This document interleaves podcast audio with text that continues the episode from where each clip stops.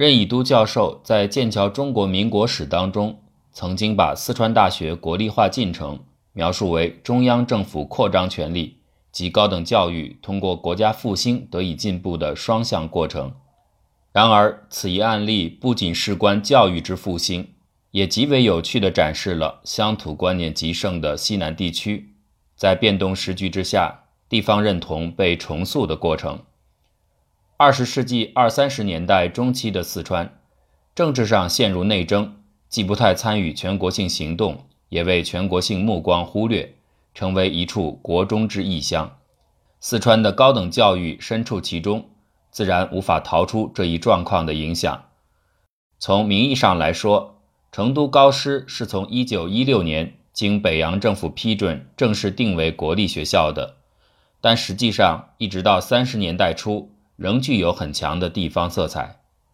国立学校经费本应由国库供给，但成都高师的经费是在四川省教育经费下垫拨，且后来升格为成都师大后，这一状况仍然持续，没有任何改变。当然，那个时期全国教育经费都很拮据，但成都高师所面临的状况也深刻地受到四川政局的影响。事实上，当时就有一笔国费掌握在四川地方军人手中，即四川盐余。这个款项自民初就被地方军人截留。一九一八年，北洋政府在无奈之下，遂将其正式划归地方，使得截留在名义上合法化。高师自改为国立后，一直谋求使用这笔款项，从北洋政府到南京政府也乐得顺水推舟，均表赞同。可惜，中央对四川的管理仅停留在名义上，经费的给付最后只能交予地方。由于地方军人不肯让步，此事终于不能成功。成都大学这个名称原系1924年起接任高师校长的傅振烈提出，意图是借此将高师升格为大学。高师升大学本来是高师学生和四川地方社会欢迎的，但问题是。傅振烈的建议是要把高师变成一所普通大学，而不是很多人期望中的师范大学。这样一来，等于斩断了高师系统，使原本在四川教育界占有极大势力的高师帮无所依存。因此，他遭到不少学生和毕业生的反对。此意提出不久，傅氏即因其背后支持者杨森败出成都而被迫离职。继杨森之后。控制成都的是四川善后督办刘湘，刘湘却对成大的牌子产生了浓厚兴趣。一九二六年初，在他召集的四川善后会议上，通过了成立国立成都大学，年拨国税盐余六十万元作为经费的决议。在刘湘提议下，四川省长公署聘请与刘交好的张澜为校长。显然，就法理来说，成大等于地方上新办的一所大学，不应冠名国立。但由于其和高师具有模糊的历史渊源，自始便心安理得地使用起了国立招牌。比起名分来，更具实质意义的是，成大因为属于刘湘支持的学校，获得了高师及师大孜孜以求而无法获得的国税支持，一跃成为成都各高校当中。办学条件与师资力量最强者，不能不使高师这所真正的国立学校不满。一九三零年四月出版的《国立成都师范大学概览》当中就抱怨道：“本大学自民国十六年六月经前大学院明令定为国立，并颁发官房启用以来，迄今届满三年，尚未蒙政府确定国税为本大学经费，以致办理困难。”黛玉教授不免交薄失礼，云云。其中“明令定为国立”和“确定国税为本大学经费”这两句，原文当中以大号黑体字排印，显然是凸显这是关键词，影射成大的国力乃是简称，自己才是名正言顺的国力。实在成大任教的吴方吉，在一九二七年底和一九二八年初的几封信中提到，成都所有省立学校。今年十一个月之中，仅发薪水两月，故凡省立学校教师无不提饥豪寒，难于度日。唯成大系国力，情势稍好。又说成大虽穷，究能阅得几成。教诸省立学校不明一钱者，故在天上。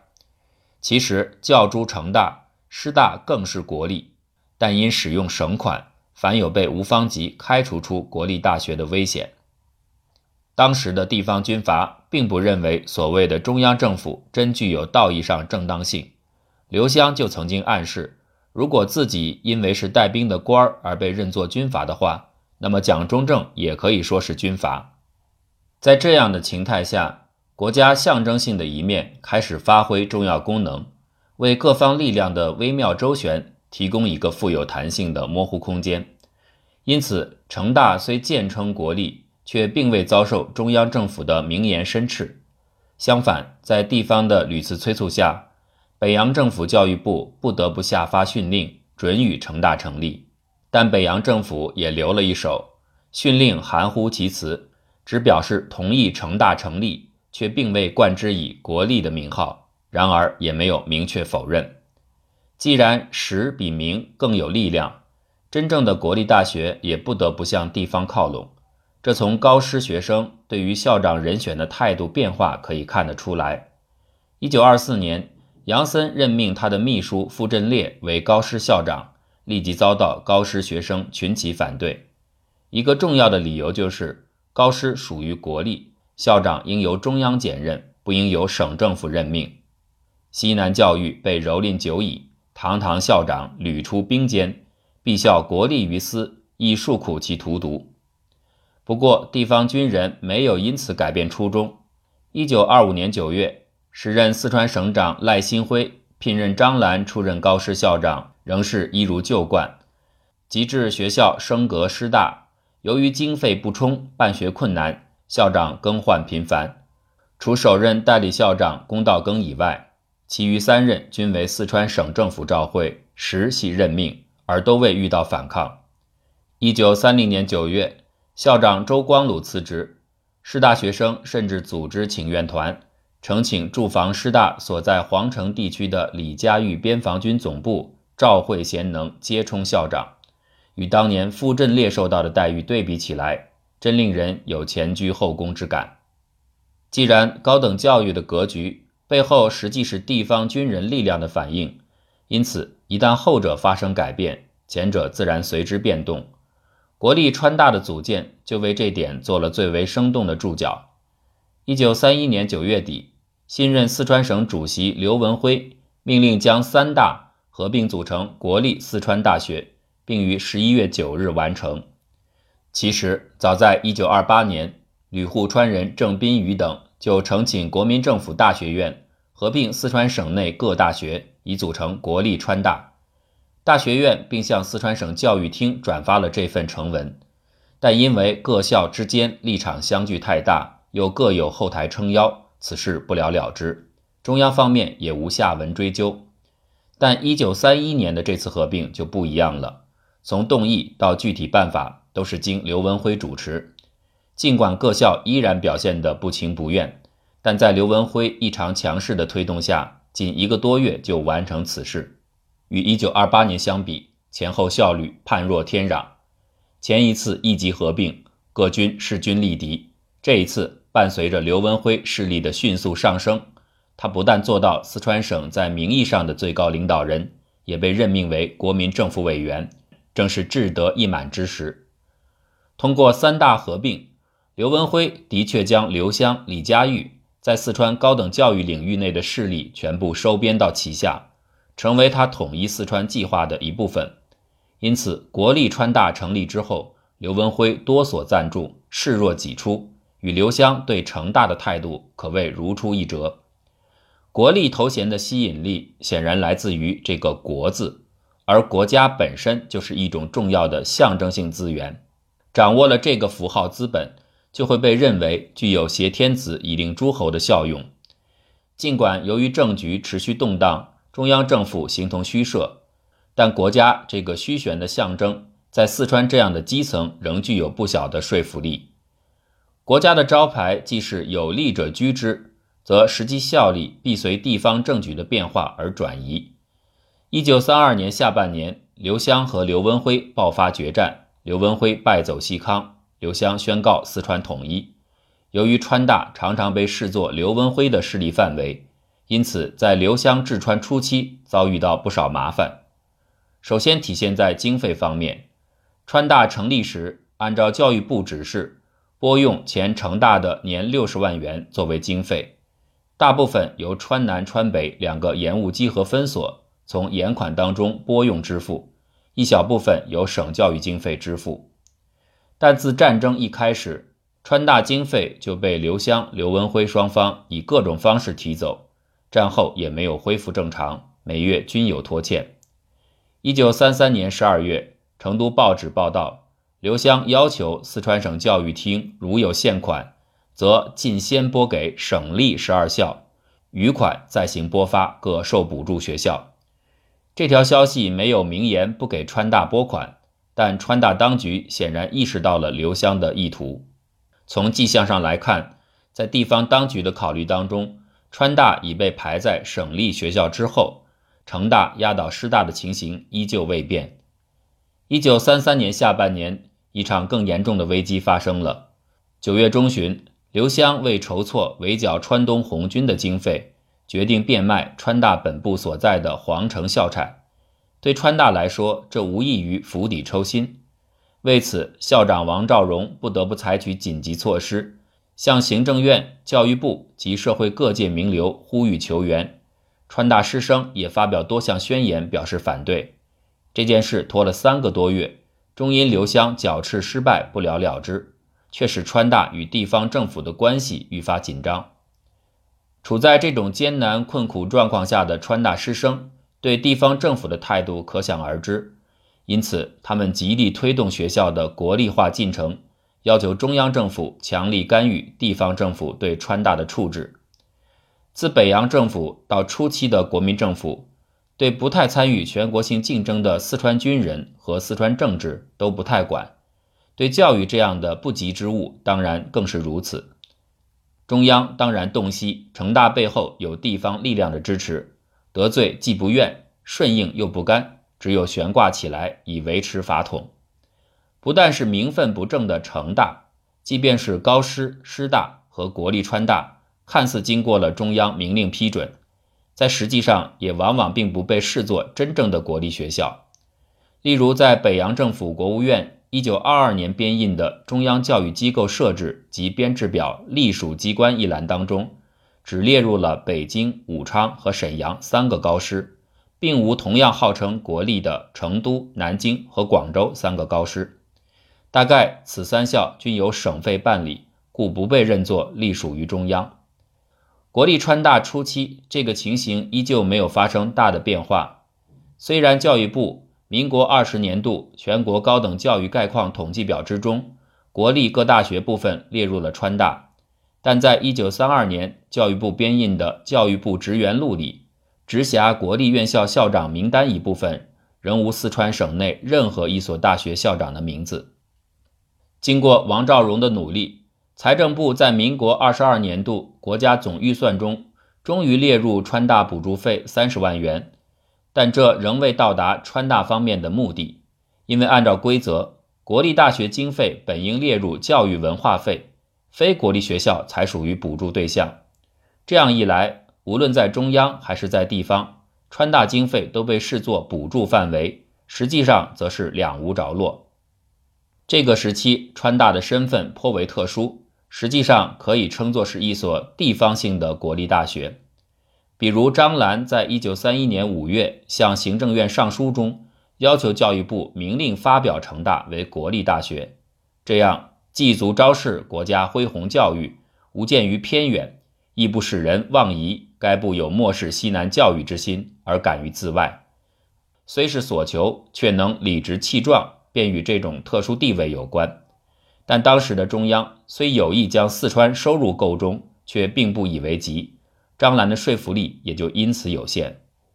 直到三十年代中期，随着四川被确定为民族复兴策源地及四川地方中央化进程展开，川大的国立化才被真正摆上桌面。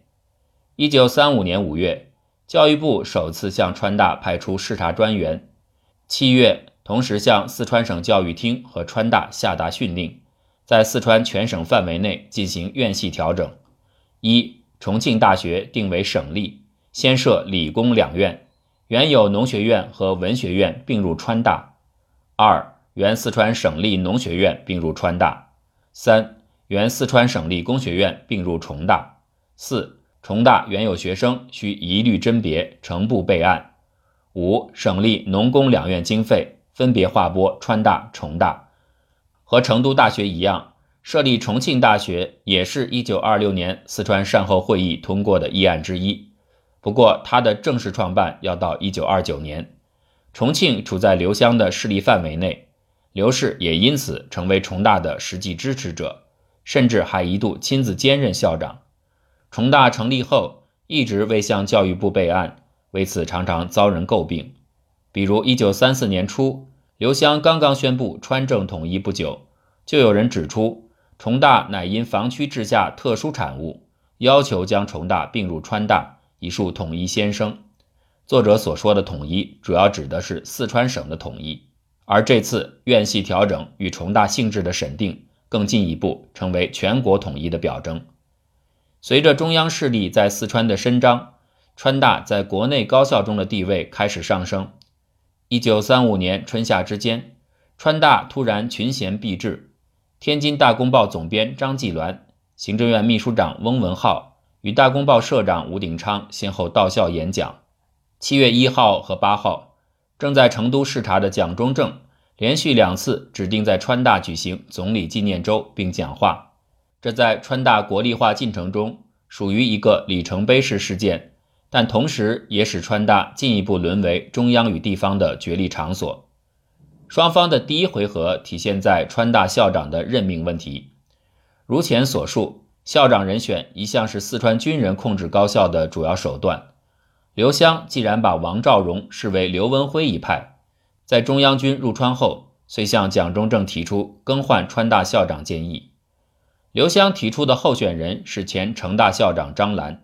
张刘二人关系相当密切，但张澜与国民党一向不睦，其实又在起劲宣传川人治川，这在当时就被人认为是针对地方中央化而来的，因此蒋中正当然不会接受。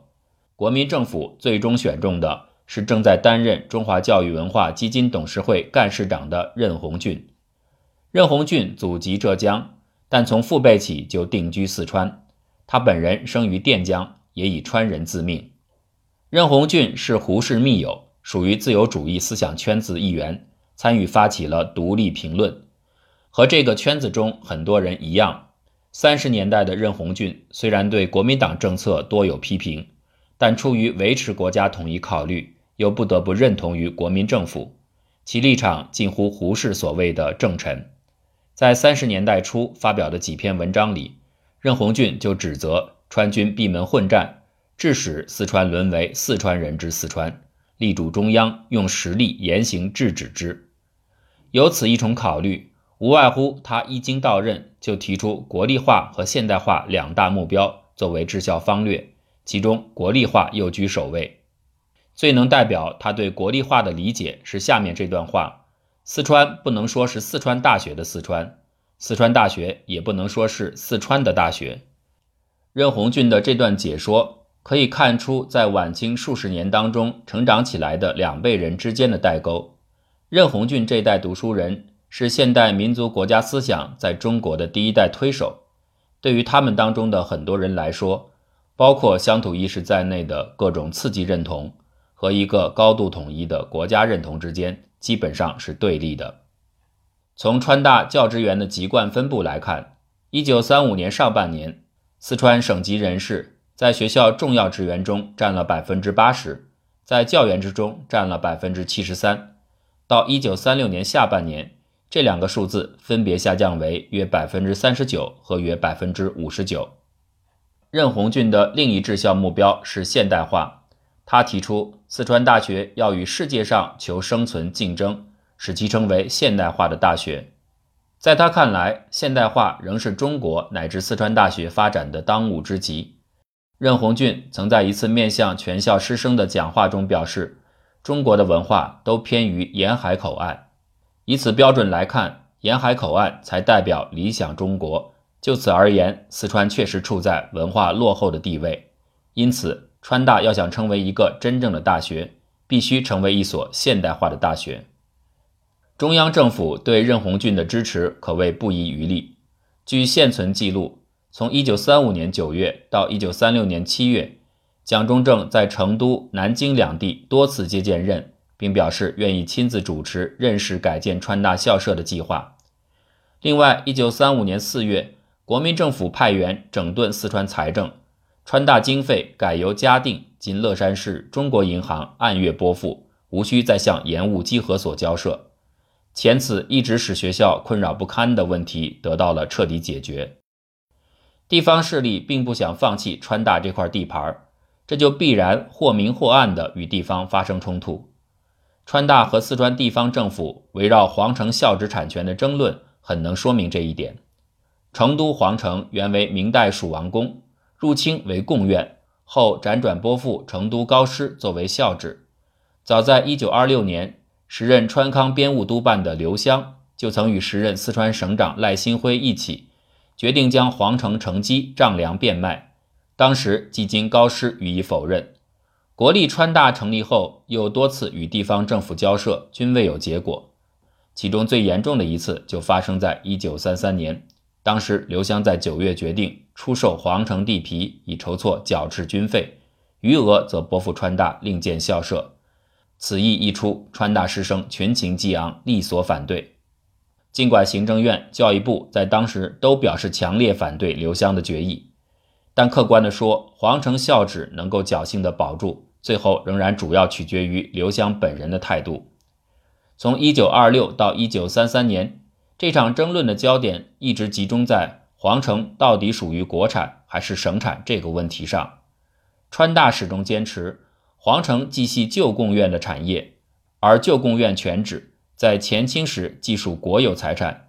中华民国成立，迭经中央核准，陆续完全拨充前高师、前师大及本大学管理用意。省政府则坚称皇城产权归地方所有。但这里双方都犯了时代误制的错误。国产、省产这些概念是晚清新政之后才出现的，此前并无明确区分。所以在没有一个高出二者之上的权威力量仲裁的情况下，这样的争论只能旷日持久，不分高下。一九三六年五月起，为推动学校现代化，任鸿俊决定改建校舍，双方围绕皇城归属权的问题再起波澜。省府表示，此前被地方政府出卖的城基，只能由川大自行赎回。为此，川大一面力争产权国有，一面表示自身经费有限，并请求中央向地方施压。一时之间，三方函电交持，终无进展。一九三六年十月，省政府又突然提出了新的构想，建议川大迁出城外，另寻一处地方。任鸿俊和教育部最初对此并不赞同。但耐不住省府一拖再拖，终于答应。显然，在地方中央化初期，国民党和国民政府力量虽然进入四川，也逐渐占据了一定优势。但既然其政策要通过地方政府方能落实，就必须给后者留下足够的面子。表现在川大校产这样一些并非军国大事的问题上，最后仍由中央做出一定让步。当然，地方的态度也的确软化了不少。在国民政府的宣传中，地方中央化乃是国家统一进程的实践。然而，地方人士更倾向于把此理解为中央政府权力的扩张，这不免使他们对任鸿俊这样一类支持国民政府的自由知识分子的立场产生误解。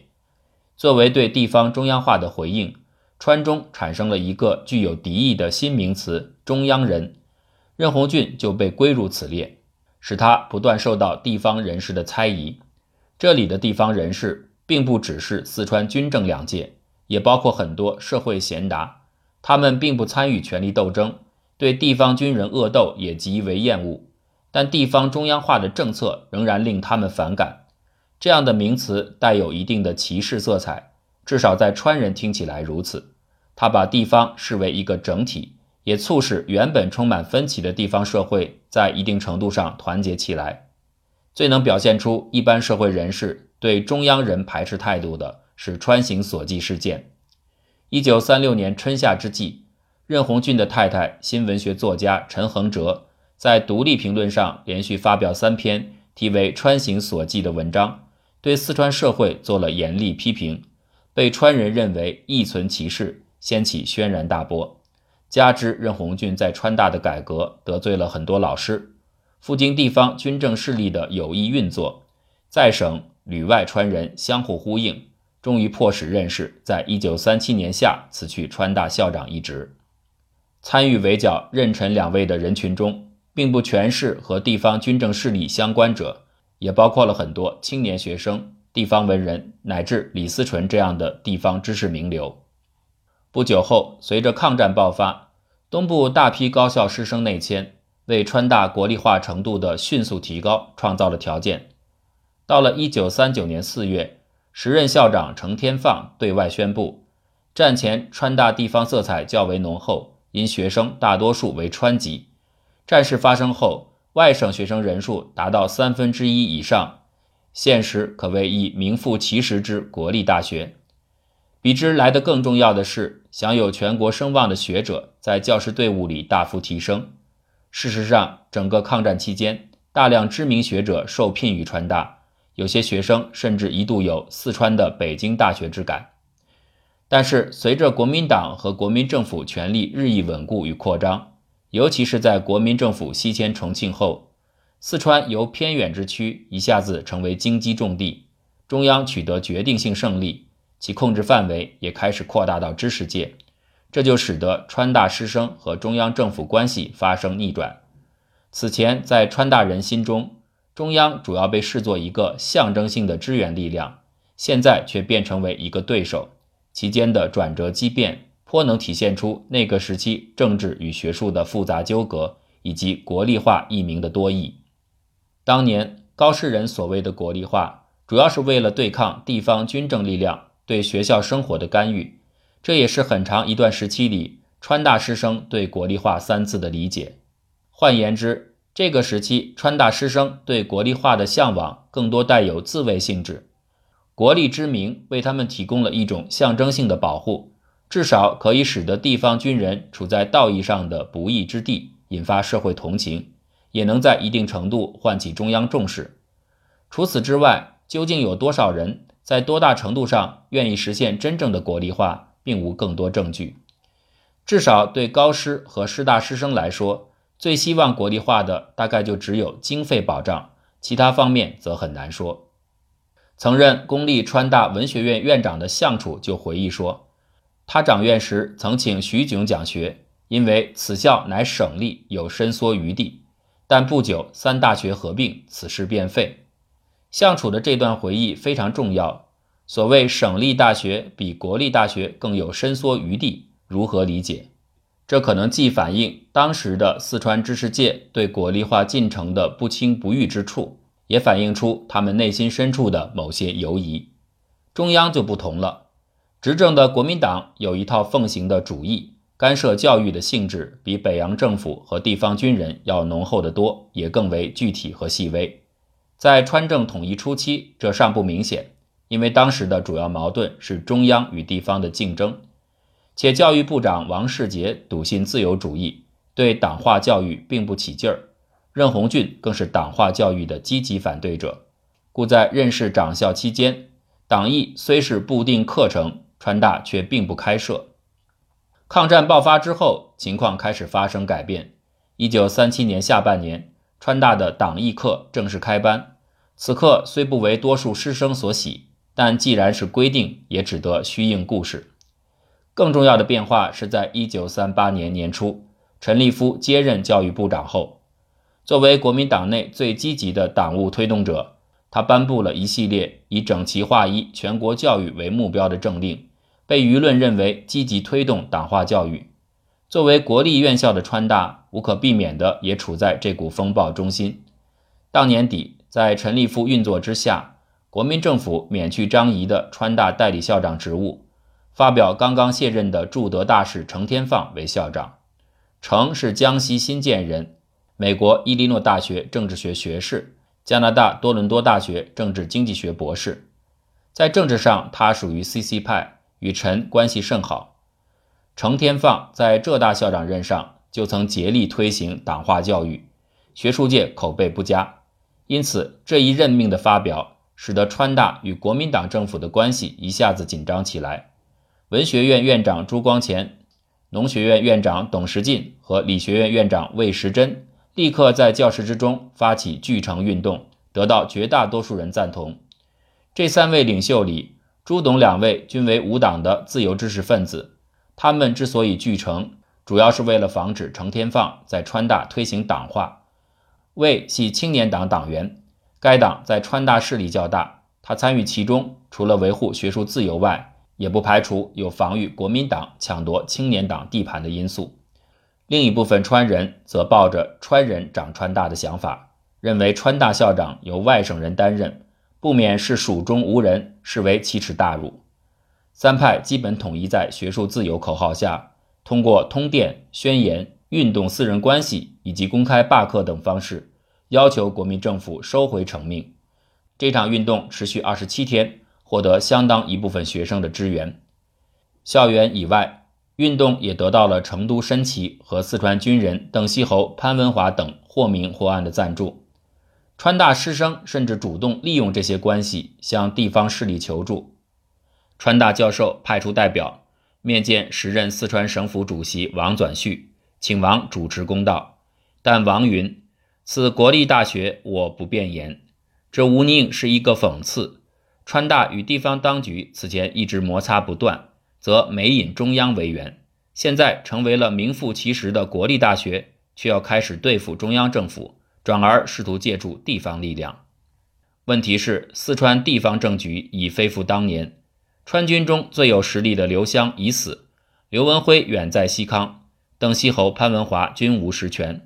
执政的王转旭则是亲中央一派，他所说的不便言乃是推辞。